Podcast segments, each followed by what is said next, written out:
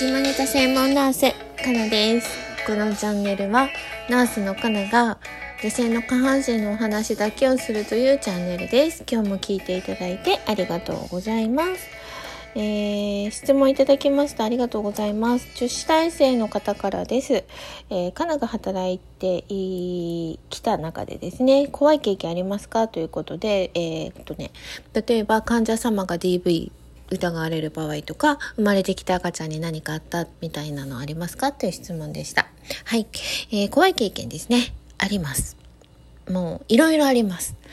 例えば、いわゆる心霊現象であったりとか、えっ、ー、と、患者さんの DV もあったし、赤ちゃんに異常があったっていうのもありました。もういっぱいあります。はい。で、えっと、一応これ下ネタ専門で女性の下半身の話をするチャンネルなんだけど、ちょっと怖い話をいくつかしようかな。何回かに分けて。で、どんなになったかなって、ちょっとこの、あの、ご質問いただいて考えてたんですけど、何からいこう？心霊の、心霊現象。うーん、心霊現象か。もういっぱいありすぎて、本当に困りますが。あ、そうだ。じゃあ、えっ、ー、とですね。ある時、ちょっとゾッとする話にしよう。これちょっと下ネタかもしれない。あ、いや、だいぶ下ネタですね。えっとね、夜勤でした。で、夜勤の晩に、えっと、ナース、その、その日は私一人で、あと助手さんがいた感じでした。で、電話が鳴ったんですよ。夜中1時とか2時とかだったと思います。で、電話出ました。そしたら、すごくこう、呼吸が荒いんですね、その方。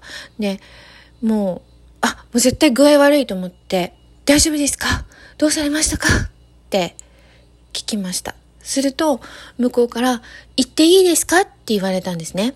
で、あ、LINE するんだと思って、あ、ちょっと待ってくださいね。先生にとりあえず聞いてみます？って言ったら電話切れちゃったんですよ。で、電話切れて考えたら、ちょっと、待てよと。今の声男性だ。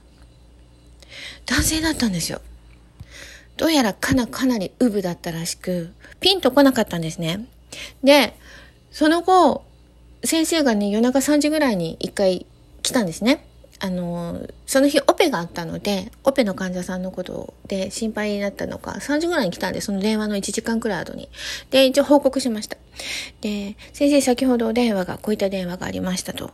で、かなり呼吸状態が荒かったので、あの、具合が悪い方かなと思ったんですけれど、途中で電話が切れてしまいました。という話をしました。そして私は言いました。その方男性でしたと。そしたら、先生が、ちょっとニヤッと笑って、おい、気づけよ。って言われて、やっと、あ、はあ、そういうことか。